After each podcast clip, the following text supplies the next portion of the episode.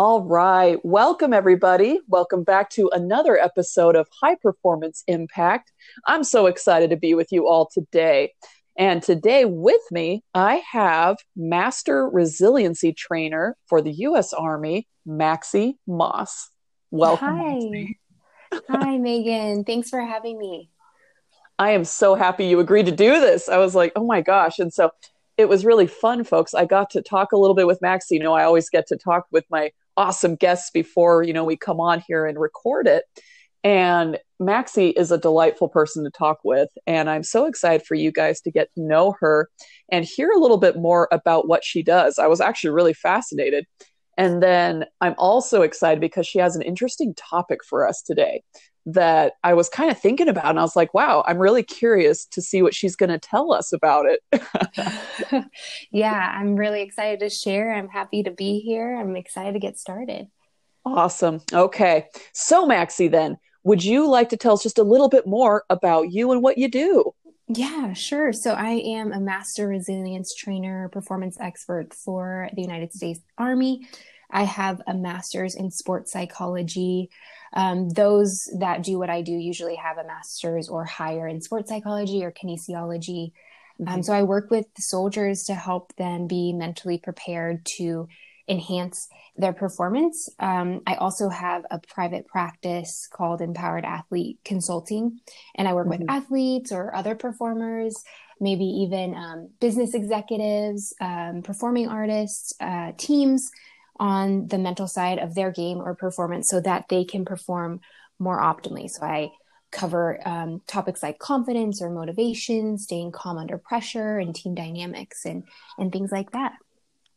I love it. That is yeah. so cool, and that's right up my alley. See, like this is one of my favorite subjects, and so I love your work just because I love talking about how we can perform at a higher level. Mm-hmm. And, you know, it's funny, like some folks I've talked to, they're kind of like, wait, is, you know, is high performance just for Olympians or, you know, for those really, you know, like the CEO in the boardroom? I'm like, no, it's for everybody. Yeah. And it, I love what you're doing. You're helping people do that. Go ahead. Yeah. Yeah, no, exactly. Uh, I think a lot of people assume performance is really just athletics, but there are mm-hmm. so many different individuals uh, who perform throughout their everyday lives as parents, um, as mm-hmm. bosses, mm-hmm. as siblings, um, teachers. So being able to provide uh, these individuals with those tools, because really they're they're life tools, life skills at the mm-hmm. end of mm-hmm. the day that everyone can use to perform at their best in their everyday life. Ooh, I love the way you say that, that they're really just life skills. And that yeah. is so true. Yeah. Um, Oh, I love that. Okay. So I'd love for people to hear just a little bit more about your story and how you got mm-hmm. into doing what you're doing now. Yeah. Uh, so, I mean, I grew up as an athlete uh, when I was younger. I played softball, basketball, um, soccer. I played golf in high school. And mm-hmm. I really had that firsthand experience of seeing how athletes are given the tools that they need physically. Uh, we're taught how to train physically for our sport, but we weren't necessarily always given support mentally that we mm-hmm. needed. Um, so I wanted to really be that support and give individuals those tools and those skills to succeed and perform at their best in all areas of their life. Um, and I'm really passionate about this because like we're not necessarily taught healthy coping. We're not necessarily taught when we're younger to like self reflect and really think about like well why do we think the way that we do? And how is that impacting how i'm behaving? We're not necessarily taught how to focus or how to manage our emotions or how to take care of ourselves. So i want to be able to teach those evidence-based skills to really empower individuals in their lives and in their performances. And then when it came to the military you know these soldiers have a lot more at stake if they don't perform optimally there's a potential that they don't come home. So if I could teach them even one skill that could potentially save their life or maybe their battle buddy's life, um, I would feel like I was doing my part in really using my background for good or for the better. Mm, I love that. I love that. Yeah. Now, also remind me. Now, did you grow up? You were also in Hawaii for some of your high school time, weren't you? Not high school. Uh, my early twenties. Yeah, I lived in Hawaii for about four years um, yeah, and I I ate it up. I love it and I miss it. right. Yes, yeah. folks. Yeah. So I come from Hawaii. And so when I found out Maxie was from Hawaii, you know, that she had spent some time there too. And I believe um, your ancestry, remind me now, you come from, your family's from Samoa, right? Yes. Yes. My grandmother, uh, my father was born in American Samoa. Um, so yes, my I come from a Samoan background. I love it. I yeah. love it. Yeah. I just instantly felt kinship. I was like, oh, she's so cool. And yes. then I love what you're saying about the, you know, learning all you did. So you did a lot of different sports, Maxie. I did. And, yeah. Right. I was like, wow, she did soccer. She did this, you know, she like did all of the sports really. And it's interesting, but it's true. I've, I've, I, I kind of agree with you that I think we don't really teach our athletes how to cope. Right. You know, those you know those mental skills and so i think this is really cool to be talking about this and letting athletes just be aware that that's an option you know hey that's something that you can work on mm-hmm. so you don't have to you know deal with that all the time so um exactly. very cool All yeah, right. okay. yeah okay so now i want us to kind of shift over to our other topic as well like um, I know you've done a ton of work in this area, and I'm not going to mm-hmm. lie, I'm really curious to hear what you have to tell us about it. Yeah. But this is the topic of masculinity. Yes. Yes. yes.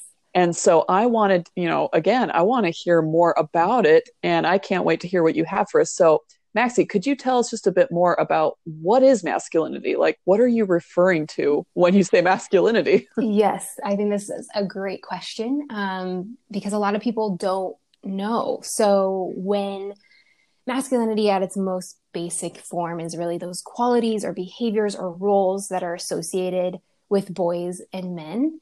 Mm-hmm. Um, but it's not just one type of masculinity. There are multiple masculinities. So it's really more of a plural word. There's a mm. masculinity that shows up when you're at work or when you're with your friends or when you're with your family or in sports. So it all really depends on the context of what that masculinity looks like. Mm. And mm-hmm. it's it's a spectrum. I think a lot of people get stuck in this binary either you're masculine on one side, you're feminine on the other side, but really there's a mm-hmm. spectrum of masculine feminine, gender fluidity, agender when you don't necessarily um, identify with a particular gender. And within mm-hmm. that spectrum of masculinity, there is hyper or toxic or traditional masculinity. There's also like healthy or more balanced masculinity. Um, so it's it's more of a of a spectrum. And particularly in the U.S., we have more traditional masculinity. It's that cultural norm that is tied to kind of more power and control. It might look like suppressing emotions or being self sufficient, um, being assertive, in control, strong, courageous, dominant, um, associated more with anger or distancing from anything more feminine. Mm-hmm. And within that traditional masculinity, there's also more toxic masculinity. And that refers to that, that system that reinforces male superiority and often uses intimidation and violence and abuse to maintain that sense of power. So it's really that traditional cultural masculine norm that not only harms women and uh, our society, but men as well. And so I really, mm. that's something that I really try to highlight is that it, this toxic masculinity is not about demonizing men or male attributes, but rather emphasizing the harmful effects of conforming to some of these more traditional masculinity traits because mm-hmm. it's not all bad. Like being strong or courageous or being assertive, like those are important traits to have at times throughout our lives. Um, but there are certain characteristics like suppressing your emotions or um, distancing from anything female or feeling like the only emotion you can express is anger can be really damaging and have some negative effects. So I really want to mm-hmm. highlight that. I think some people are a little aversive to the term toxic masculinity because it's they think that we're saying that being masculine is bad and that's not it. For me, mm-hmm. I'm highlighting those traits that don't help an individual grow and be their true selves in their everyday life. I love that. Okay. Yeah. I really like how you're saying that because, yeah, definitely, it's not meant to tear down men in any way. Right. Um, you know, because of course we could also have a conversation about feminine, you know, femininity, I guess would be mm-hmm. the word, you know, and we could talk about the healthy and then the unhealthy forms that that could take too. Yeah. And, and maybe, maybe we'll have another conversation about that another time. Yeah. Um, but I know that this is something you have studied quite a bit. In fact, I want to say, didn't you study this quite a bit in your master's program? I, I think. Yeah, yeah. So okay. I I actually started a lot of my research in undergrad, and then that kind of carried okay. over to my graduate program. So I I really got into it. Um, in undergrad, I double majored in psychology and women and gender studies. I had always been fascinated around gender studies um, and gendered issues. So I took a lot of uh, men and masculinities classes. So that was just kind of the lens I was viewing the world in at that time in my life. And I was also mm-hmm. a huge sports fan. So I was, you know, I was watching some of my favorite yeah. teams and I was noticing that some of these really successful teams rejected more traditional masculinity. They had mm-hmm. a lot of closeness on their team. Um, it wasn't all about winning. The organizations really cared about their players. They really supported their their players being their true selves.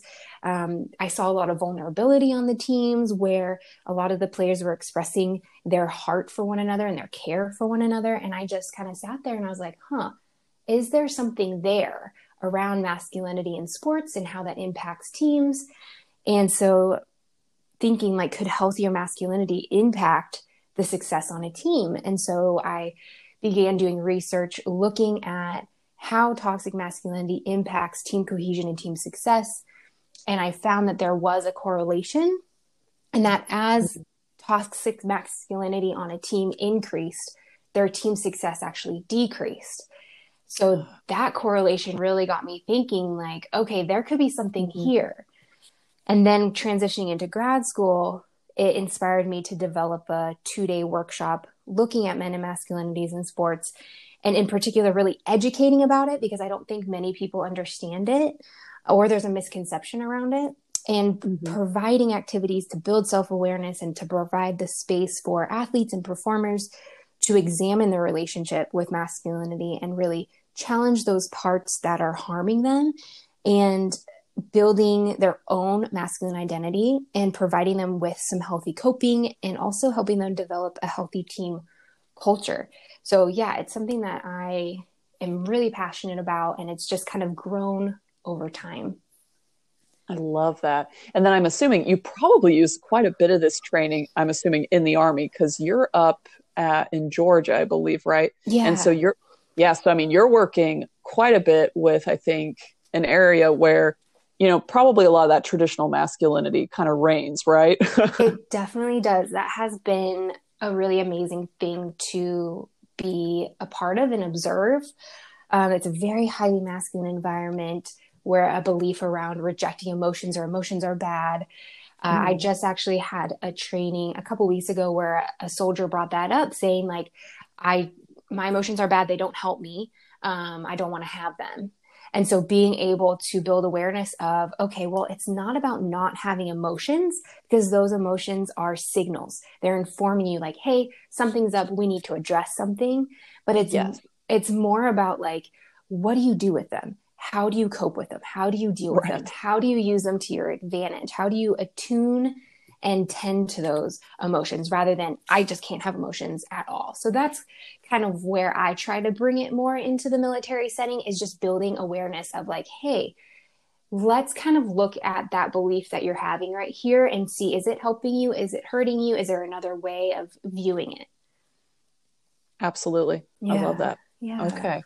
Now, okay, so I definitely want to hear, a, you know, some of your thoughts on how we can address it, you know, and how we can move towards healthy masculinity. But yeah. um, I, I kind of wanted to know some more about how masculinity, you know, can really affect relationships, performance. You know, I know we talked a little bit, you know, even about health, you know, yeah. and organizations, culture, like just some of these areas. I would love to know you know how masculinity is affecting those things? Yeah it's a great question. So there's been a lot of research on um, the impact of toxic masculinity on men uh, and it, there's a, a lot of negative impacts mentally physically emotionally and relationally. They've even mm. found a negative impact on school performance, an increase in stress, uh, trouble sleeping, increased blood pressure, heart problems, mm-hmm. bodily pains.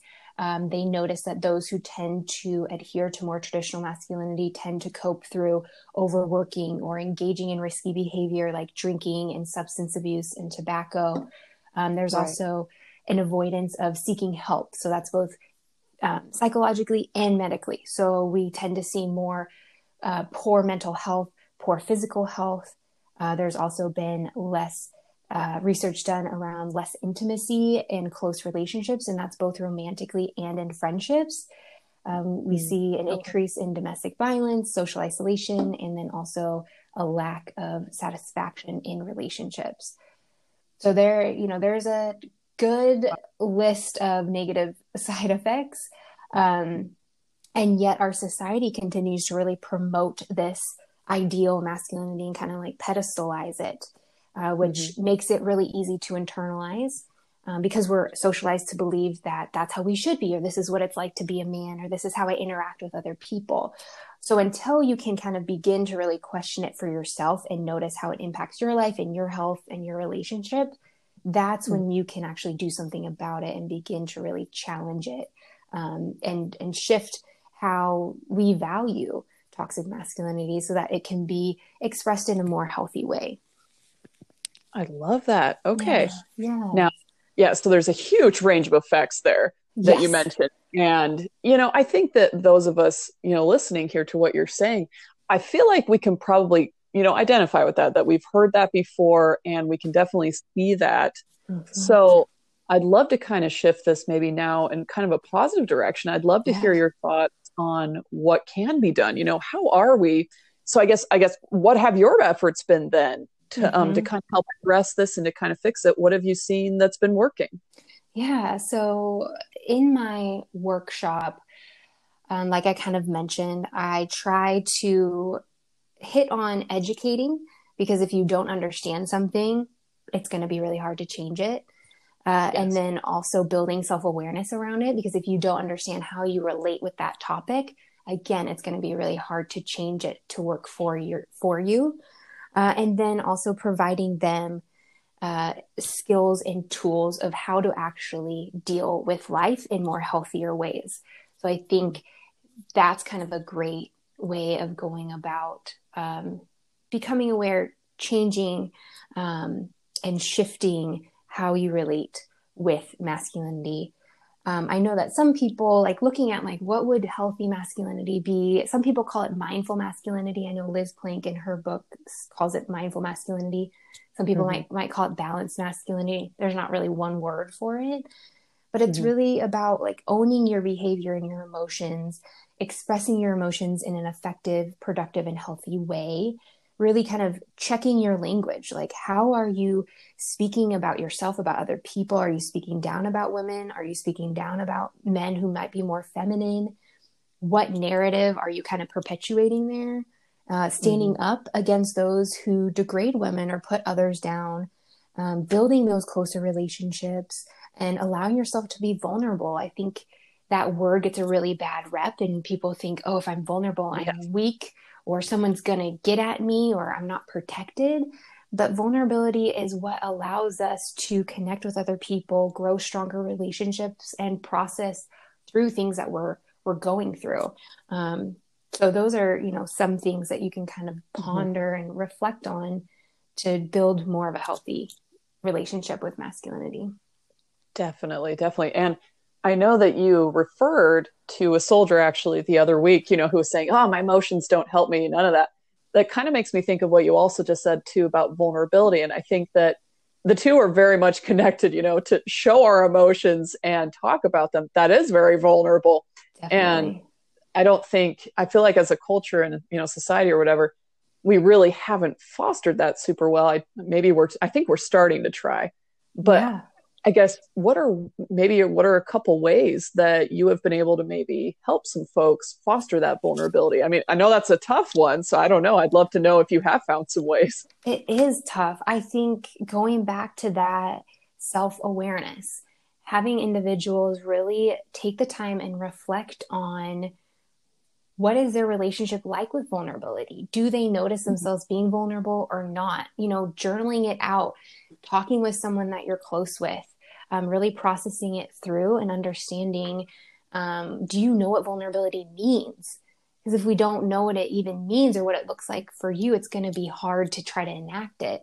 So, really, mm-hmm. I think the starting point is building that self awareness, understanding what vulnerability looks like, and um, you know, having a space to be able to do that, whether that's in a journal or with a close friend to be able to kind of talk that out, talk that through, talk about the fears of being vulnerability, talk about, I don't even know what vulnerability is. Like, what is this? You know, um, yeah. Mm-hmm. I love that. Love yeah. that. So I think this is a really important topic that, you know, you've just kind of even touched on today. I know that there is so much more that we could talk about. Um, but I guess just kind of finishing up here, Maxie, mm-hmm. I guess, do you have any parting thoughts or like, I guess, any words of encouragement or advice, you know, for any guys or even girls listening, you know, that kind of want to understand stuff better? Like, how could they go further? How could they go about maybe, I don't know, either reading some more about this or learning some more about this? Yeah. So uh, I have some additional resources, definitely. Um, mm-hmm. And, you know, I'll pass those along to you so you can um, provide those as well, you know, websites, yes. documentary mm-hmm. books. Um, but also, I think something that I would want to leave anyone more curious about this with or wanting to explore this more is really allow yourself this space to question what it means to be a man to you and why you think that way. Mm. It could mm. be just as simple as that. Like, what does it mean to be a man for you? And why do you think that way? And when we can start kind of exploring like how we built our core beliefs and how we built this narrative that we might have around being a man or masculinity or however we're supposed to be in this world, you know, that's when we can actually think about is that true to me? Is that my truth? Or is that something that I've learned that I've been trying to maintain and uphold? And is it supporting me or not?